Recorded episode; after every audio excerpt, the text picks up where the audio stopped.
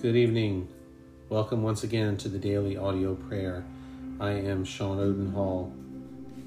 Thank you for being here today, all over the world, wherever you are, whatever state, whatever country you're in. I'm grateful.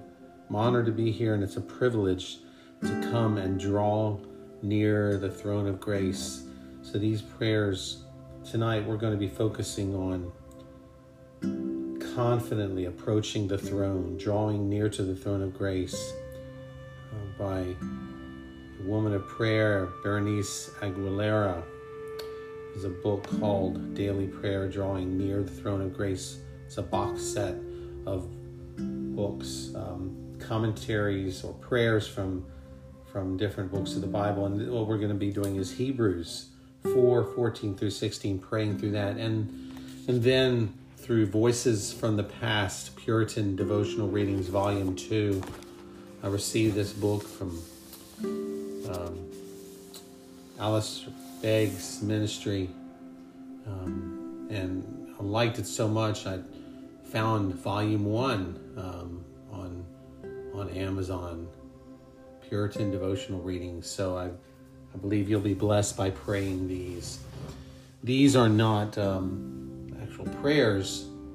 They are devotionals by different Puritans, but we will take them and we'll make them into our own prayer tonight.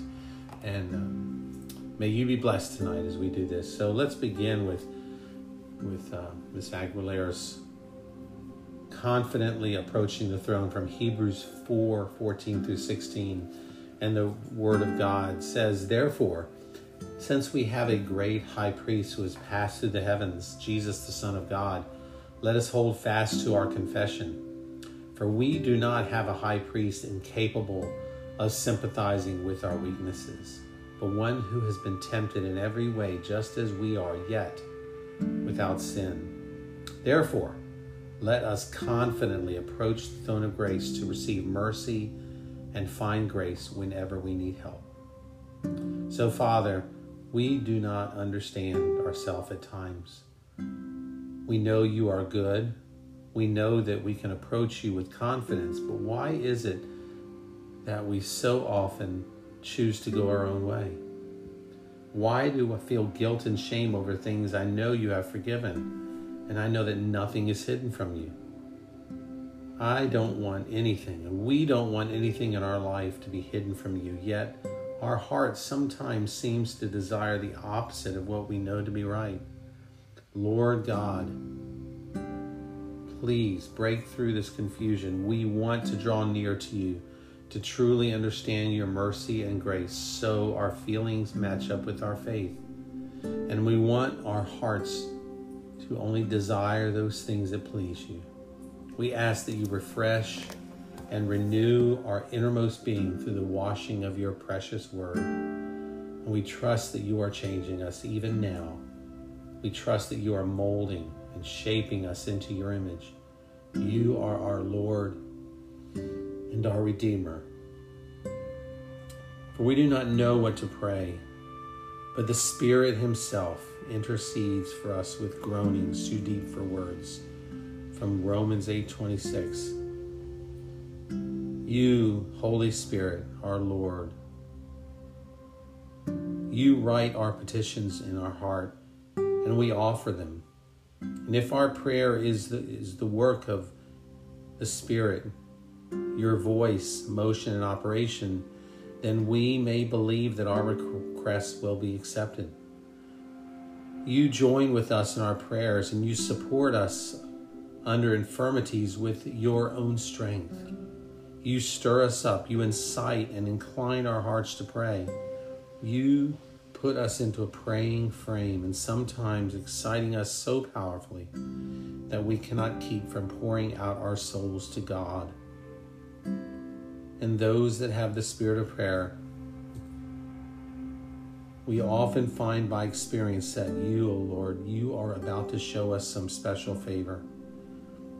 And Holy Spirit, you also teach us what to pray. For we do not know what is seasonable or best, and are prone to ask for those things which are unseasonable or hurtful. Please guide us We seek ease, liberty, plenty, deliverance from troubles and suffering, and we prefer joy and triumphs and raptures, and we want them immediately.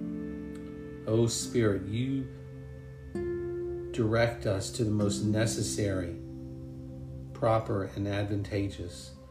Thank you that you help us by praying according to God's will. For you, O Lord, are our advocate.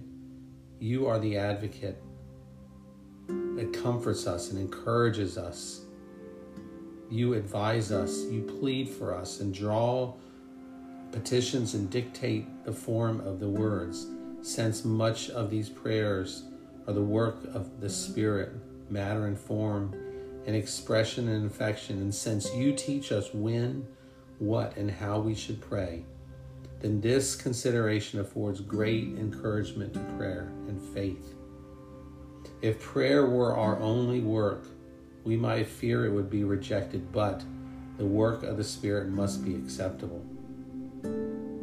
If we ourselves only spoke, the Lord, you, O Lord, might shut your ear and refuse to hear us. But prayer is the voice of yours, you, O Holy Spirit. You speak in us and by us, and you, Lord, will certainly listen to that voice. Your voice, O Spirit, in the court of heaven can never be rejected. For you, O Lord, cannot deny him, or he must deny himself. Lord, thank you for that confident word. Thank you that we can come before the throne boldly, without hesitation. And we thank you tonight that even when we are at our worst and we don't know what to pray, we're in silence. The groanings within us of the Spirit, they speak things that we cannot say. May we take the time to experience that, Lord, and understand what you mean by that. May we always be attentive, listening to you and always being willing to humble ourselves and change. Thank you, Father, for this time with our brothers and sisters in prayer.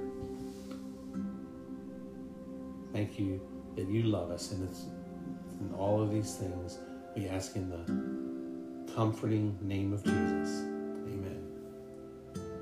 You know, Lord, be with you tonight as you sleep, or if you are on the other side and you're waking up, may your day start with the Word of God and with fellowship and intimacy with Him.